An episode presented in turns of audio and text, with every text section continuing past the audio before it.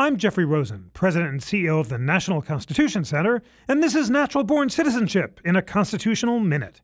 Donald Trump has suggested that Senator Ted Cruz may be ineligible for the presidency. Article 2, Section 1 of the U.S. Constitution requires that, quote, no person except a natural born citizen shall be eligible to the office of president. Senator Cruz was born in Canada to an American mother and a Cuban father. The phrase natural born is not defined in the Constitution, but the Naturalization Act of 1790, passed by the first Congress, provided that children of citizens of the United States born outside the U.S. shall be considered natural born citizens as long as their father had been a U.S. resident. A number of scholars take the position that the framers intended the natural born citizen clause to extend to people born abroad to citizens' parents. However, the Supreme Court has never ruled on the issue. On behalf of the National Constitution Center, I'm Jeffrey Rosen.